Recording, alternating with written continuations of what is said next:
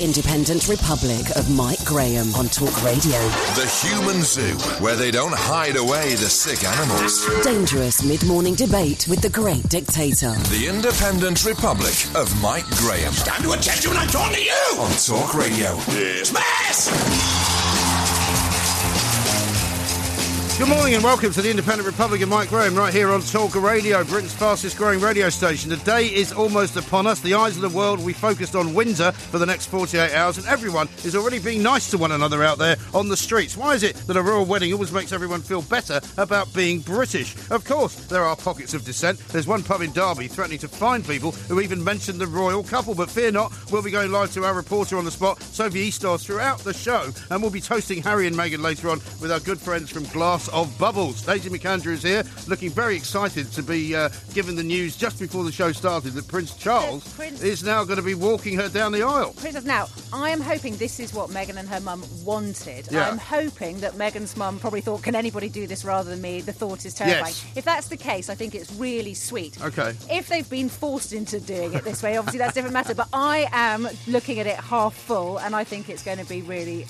Well, we're going to talk about it. We're going to talk about it. It's a very odd decision. 03444991000. Of course, there are other things going on as well. Lots of people are upset that Theresa May is planning to elevate 10 Tories to the House of Lords to counter all the Remainers in there. People are saying, oh, it's undemocratic. Oh, what, not like all the other 750 people in there who just got put in there for no good reason other than somebody wanted them to go in there. What's the difference? I don't care. And we'll be finding out what's going on in our nation's high streets as well. 03444991000. You're listening to me, Mike Graham, and Daisy McAndrew on Talk Radio. And because it's Friday, we've got another sparkling edition of the Perrier Awards as well.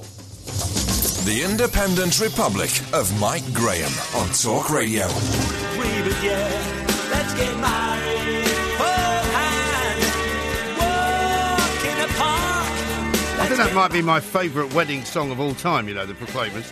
Fantastic song. It's very, very. I good. love it. Now, I'm going to tell you later on about a rather mysterious and murky scenario that I uncovered over the course of the night. Paul Ross, right, Yes. uh, who's got a bit of form in this area, uh, stole a bottle of beer. Not just any bottle of beer, a bottle of special royal beer that was sent into this show for it to be showcased, right, by a very well known um, supermarket chain. I'm going to say it's Waitrose because they did send it in. They So- also sent in that very nice bouquet of flowers that I Paul gave to- Ross has to- stolen your beer. He's stolen my beer. And How this- do we know? Is it? Do we have we found evidence that Well, him? he tweeted out in the middle of the night. He does the overnight show. He tweeted out in the middle of the night that he had found a bottle of beer that had been sent to him, right? Both of which statements were in fact lies because the first uh, one that he got wrong was that it was sent to him. The box was clearly not addressed to him. It was addressed to our producer Con, right? He's written on the box that he's taking it, and he had to open the box, which was sealed, and dig around and find it and then take it. Right, so he's not a criminal mastermind because he's left quite He's not- strong evidence. he's not very clever. an- Nobody's an ever admi- accused him of being clever. An admission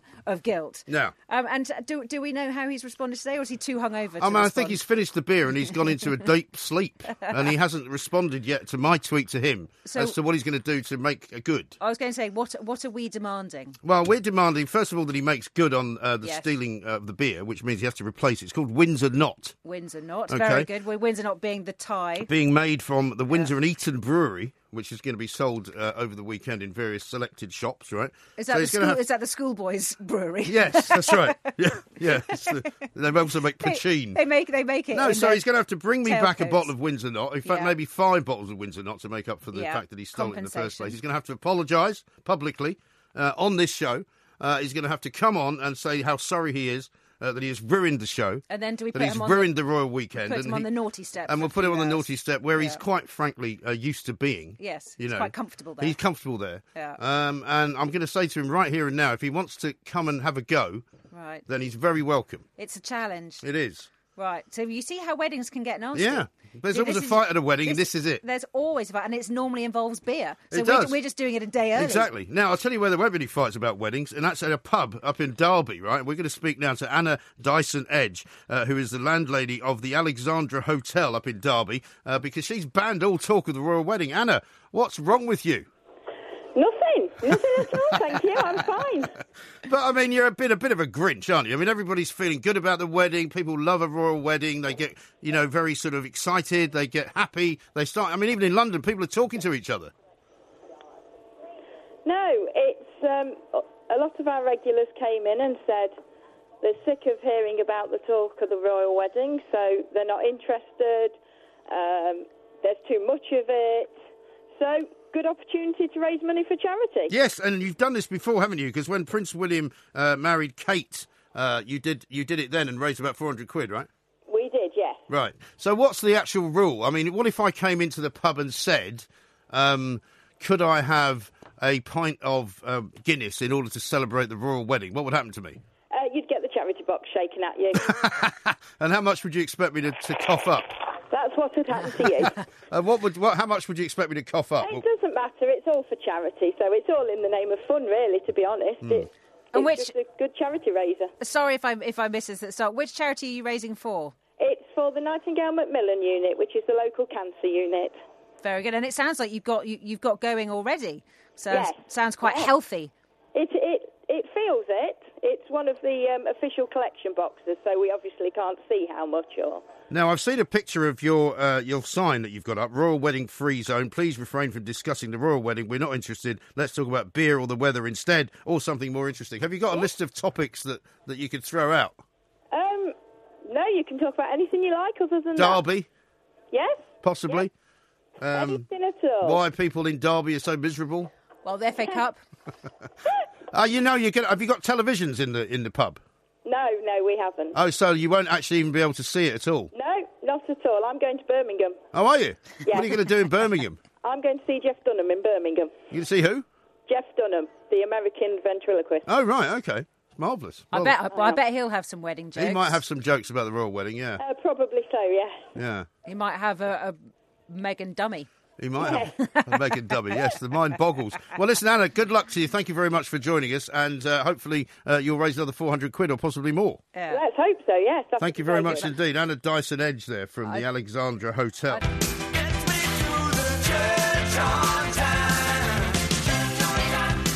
This is the Independent Republic of Mike Graham, 0344 499 1000. We'll have another sparkling edition of the Perrier Awards, a special royal edition, actually, I presume, of the Perrier Awards, presented Awards. Uh, as brilliantly as they were last week by Daisy McAndrew, who's here uh, this week. Uh, here's one from Sean who says, There are two, one or two things that make me proud to be British, but the wedding of two people I don't know and don't care about isn't one of them. And then he adds, Come on, United. So he's obviously uh, Oh, good, good, in the good, same camp He's- as he's your the same- husband. same Looking camp. forward to but the. I think uh, he's missing the point. It's not about the two people. It's not necessarily about the two people um, getting married. It's about the the ceremony and the party that the country puts on. Yeah. That you know the the sort of as you call it. I hate the expression pomp and ceremony, but there aren't many other But expressions. that- to- that's what it is, It- though. It is. I know it's just such a cliche.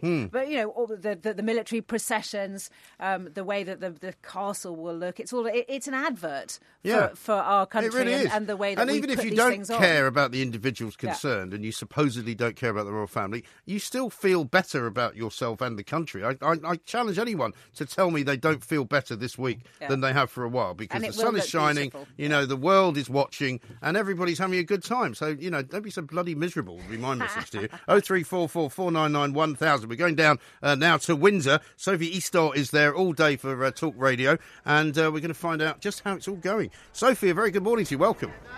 Good morning, Mike. How are you? Yeah, very well indeed. We're all very excited here at Talk Radio Towers because, you know, the day is practically upon us. It is. And I mean, if you're excited over there, well, people are very excited here. It's getting busier and busier. The sun's shining, barriers are up, Union Jack flags out in force. Hmm. There's been a brass band of school children, a town crier, um, all sorts of things. And then also the, the security is um, clearly out in force. I um, saw some police officers earlier and I asked them what they were doing, and they were checking manhole covers. And they've been around all the manhole covers in Windsor. They've sealed, they've first checked if anything's inside them. Once it's not, they've sealed them. Right. And then they're rechecking to check that nobody's been in there and put any explosives in there. Um, they said it's a a massive job. So um, we'll be safe. Well, that's one of the things I suppose that, that you don't realise is going on in the background is, is the massive security operation because we've heard from some people in and around Windsor that it's quite difficult to, to, to get around because a lot of the roads are closed off, right? Yeah, that's true. And they, we've also been warned of big chaos on the train. So if you are planning to come to Windsor, more than 100,000 people are expected. Uh, you need to get on the train quite early because if there's too many people here, the trains won't stop uh, if it becomes a, a safety issue. But it's, it's going to be a fabulous day, and I mean, some people are making darn well sure that they are going to be on here ti on time because there's people already camped out from all around the world. Um, I've met a bunch of Canadians, um, Americans, people who've been there for three nights, and actually. I'm here with a lady called um, Cheryl now. Hi, Cheryl. Hello. Are you happy to be here for the royal wedding? Oh, I'm so excited. It's a dream come true for me. I'm so happy. So Cheryl's come from London and she's going to stay here tonight. If you could see her, you'd see she's decked out in flags of Meghan and Harry, um, lots of gold bling jewellery and a fabulous St George's flag. Why do you love um, the royal family so much, Cheryl? Oh, they I just love them. They're just a dream for me. I just love Harry, Prince Harry and Prince William. Yeah, they're so excited for me. I was there uh, when um the baby born, the three kids. I was camping outside St. Mary's Hospital, Winderlin. So I'm excited to be down here today. And is Meghan Markle good enough for your beloved Prince Harry then? Oh yes, oh yes, that's beautiful. It's a wonderful dream. There you go. Very, very happy. You see, I mean, how could you here. fail to just smile when you hear somebody talking with such enthusiasm? It's wonderful. I really love this. It's great. I think we're going to have a very feel good show today. Sophie, thank you very much indeed. We'll talk to you again soon. Sophie, you still there reporting in from Windsor. So, apparently, um, if you don't allow your children access to the internet at the age of four, they will become uh, the subject of bullying, very possibly, in the playground in which they uh, go to kindergarten. Yep. Uh, because all the other kids will be having a look at the internet and will have access to play video games and access to YouTube and access to all They kinds of things. They will be phoning Esther Rantzen and On Childline, yeah, on Childline absolutely and right. complaining. Yeah, which is an extraordinary statement, really. But let's talk Yeah. to Ellis Cashmore, uh, who is, of course, um, uh, in the Midlands, uh, in Birmingham, professor of sociology at Aston University, author of Screen Society. I think uh, has got some interesting things to say about this. A very good afternoon to you. Hello, Mike. I didn't quite say that they were going to be bullied, by the way. I said that basically that the kids, it, you know, if you've got a four year old kid who enjoys, is attracted to screens, then they want to play, they want to eh, enjoy the games, they want to dance in front of them, they want to learn, and that's what kids do learn from screens. So if you do deprive them at that age, chances are they will look a bit odd by the time they get to six or eight when all the other kids are pretty savvy and quite skilled at navigating the way through the net. Well, the reason I said that Hmm. was because I was quoting from an article in the Times in which you are quoted as saying, by removing screens, you are taking away an encyclopedic source of information, depriving right. young people of a vital source of communication, and potentially exposing them to a form of bullying. Well, I wouldn't call it bullying in the sense that I'm not saying, you know, I'm not predicting that if you take these things away from kids when they get to school, they are going to get knocked about. I think there's a possibility, a good possibility, I should say, that kids will make fun of them because they'll say, hey, you know, we're, we've got our phones, we've got our tablets, Yeah. we've got our laptops, we know what we're doing.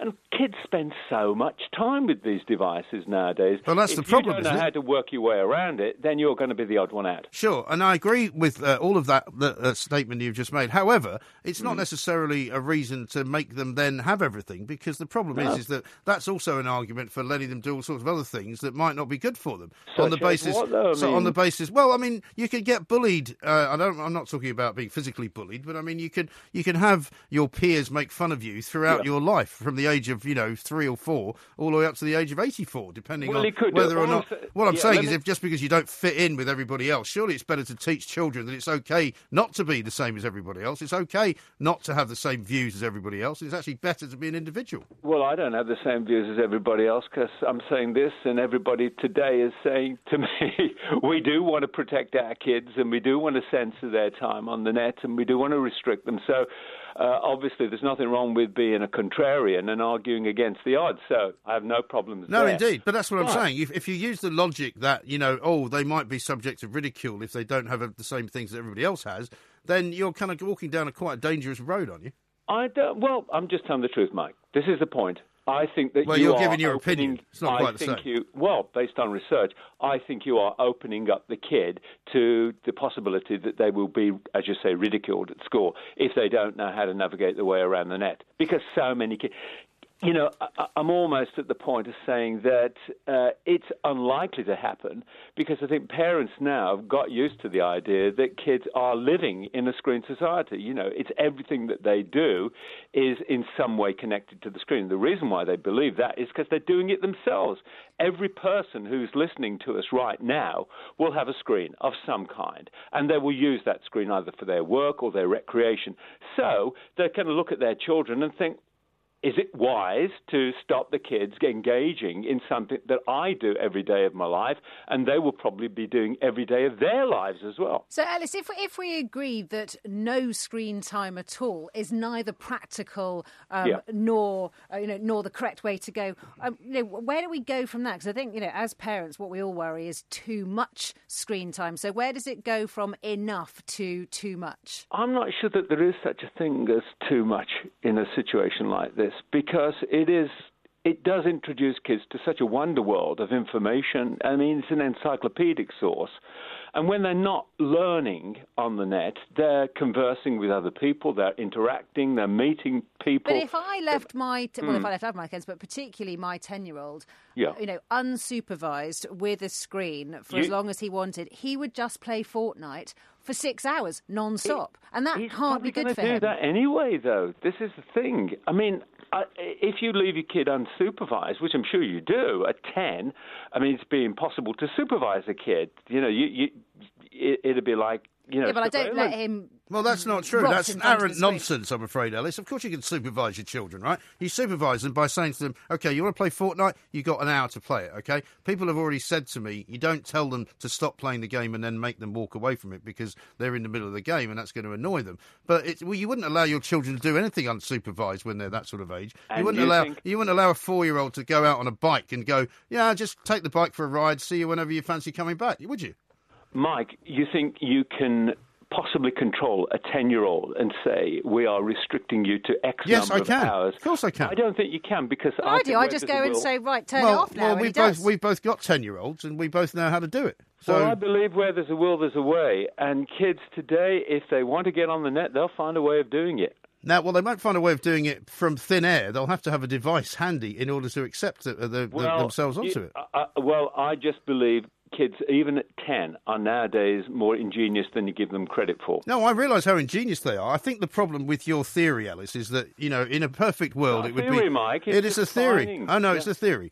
The point about it is, is that in a perfect world, it would be great because I agree with you. It's much better for children to learn about the world themselves, and it's much better for them to control their own environment themselves rather than referring to, to their parents all the time. And I think that's great. However, in the background, you know that there are some bad people out there who are willing to do some terrible things to children that you can't allow them access to have unfettered at all without any kind of monitoring whatsoever. And there are some terrible things that they can find on the internet And which they shouldn't be looking at. And it's a question of balance. I don't think you can. Uh, I, I think you know every parent out there is aware of the dangers, not just on the net but everywhere. And I think that you have to educate your kids accordingly. I don't think you educate them by banning stuff. No, and I think that's a very good principle, generally speaking. However, you will not walk down the a regular high street of this country and Hmm. see the kinds of things that they their eyes could fall upon by accident on the internet.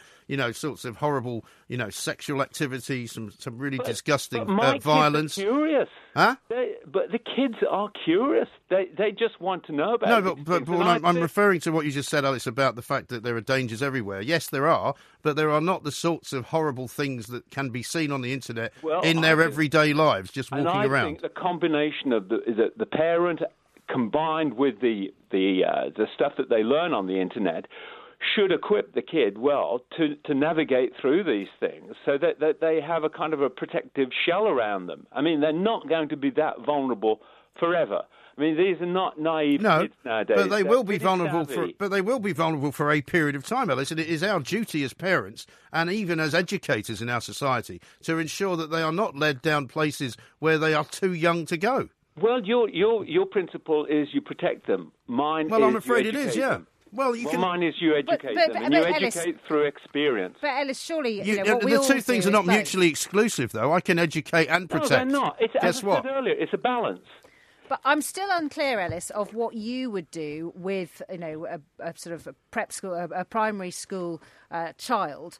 as far as you know, allowing them to use the internet or to use electronics or you know an, an Xbox or whatever. You know, what would your rules be, or would you simply have no rules? Well, I think that you, you allow the rules to develop in the sense that you don't start with a framework and say to a four year old child, this is what you're going to do with the net. You allow, you, you view, you monitor to see what the kid's fascination is with whatever screen devices that they have, what they're playing with, what, what they enjoy doing, what they find rewarding. And then, obviously, you're, you're not standing at their shoulder every second they're in front of the screen. But should you notice that something a bit untoward or something a bit unwholesome, shall we say, is appearing, I don't think it would, by the way, but, you know, just theoretically, and you did ask me the question, then I think you have to educate the kid and say that these are not particularly good okay, sides. I, I, to... I get that, but on a practical level, I'm still unclear. I'm imagining you, you know, as a parent with a child in a house. I mean, would you just give that child an iPad and and not demand it back at any time of day? I think that they, that's probably would be what what a, you you cater to the kid's appetite, and I think a kid probably would get pretty bored at four with an iPad constantly. They'd probably go to it while in a restaurant, for example, where the where the adults are involved in a conversation. The kid might be bored and say, "Can I have the iPad?" and wants to play a game on the uh, a video game.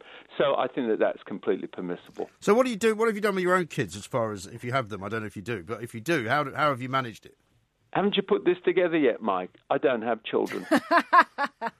You don't. You don't have any kids. I was getting there, Ellis. I was I getting know. there. I thought one of you would uh, tumble me. Well, yeah, I was waiting for the end of the interview so that I could just completely rubbish everything you'd said.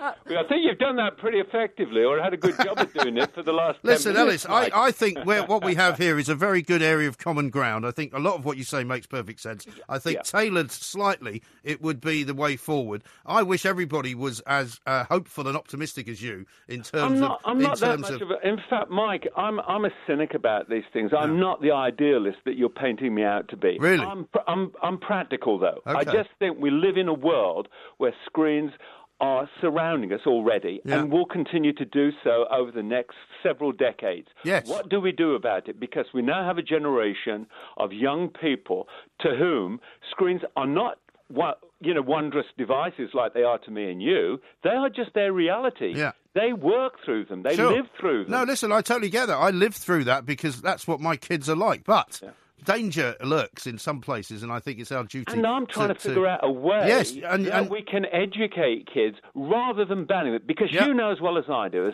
automatically you ban something, it becomes forbidden fruit. Yes, and no, the I agree. Will do whatever they can to find it. So you say to your child, you must not go on this website. What's the first thing they're going to do when you ban Yeah. it? Uh? What age are you going to hand the crack out to them, Ellis? Uh, you- you're, I'm talking about screens. Mike. I know, don't I know. I'm just joking with you. Listen, Ellis, I a know great conversation. people call them crack, but I know a lot of people say that this is the uh, the technological equivalent of crack cocaine. I'm not buying that argument, but I think we'll have to save that for another. We will. We'll have it again because it's a very good argument to have. Ellis Cashmore there, uh, who is, of course, the author of Screen Society, Professor of Sociology at Aston University. Childless, mind you. They've got plenty of opinions about Childless children. Has, hasn't been there or done it and got the T-shirt like, like but listen, we he does have a point. It's time for this. The 2018 Perrier Awards on Talk Radio.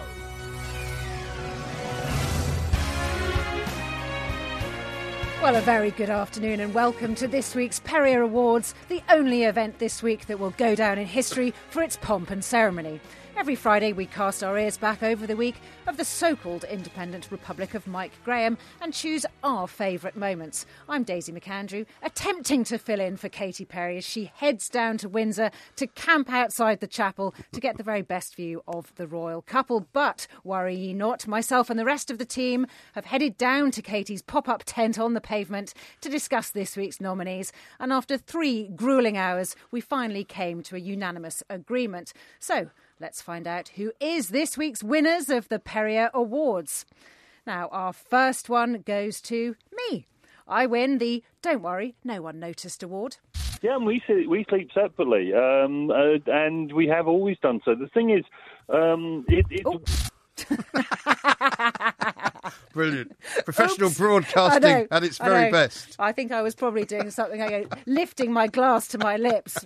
Don't ask me what No was in doubt. it. What was in it now?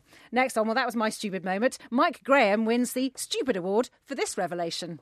Even counting sheep Yeah. uh, doesn't actually work because you're counting. I never Uh, knew how to do that anyway. See, they didn't put the second bit in, though, which know, was. you know now. Well, I used to count them in a field rather than jumping over a rather than fence. jo- So I can tell you, as a, as a lifelong hmm. insomniac, it makes no difference whether you're counting them in a field or jumping over I'd always a run fence. out of them. So that was I'd get to the end and Yeah. go, well, what do I do now? Uh, Well, it's a never-ending supply of sheep. You've just got to keep going That's until it works. Yeah. Okay, so we've both been a bit stupid. Now, our next Perry Award winner is dear Michael Fabricant. He wins this week's award for best question. But who would ever want to visit Tamworth? the pigs. No, they didn't. They were trying to. Weren't they the Tamworth pigs? They who- were the who- Tamworth pigs, they yeah, ran- the ones that away? escaped from the abattoir, Yeah, so actually yeah. even they didn't want to They- visit. they wanted Tamworth, to run away as well, they? yeah. Now we can't reveal the true name of the next Perrier Award. We've had to have to. We've had to substitute one word, but congratulations, Mike, on winning Bar Steward of the Week.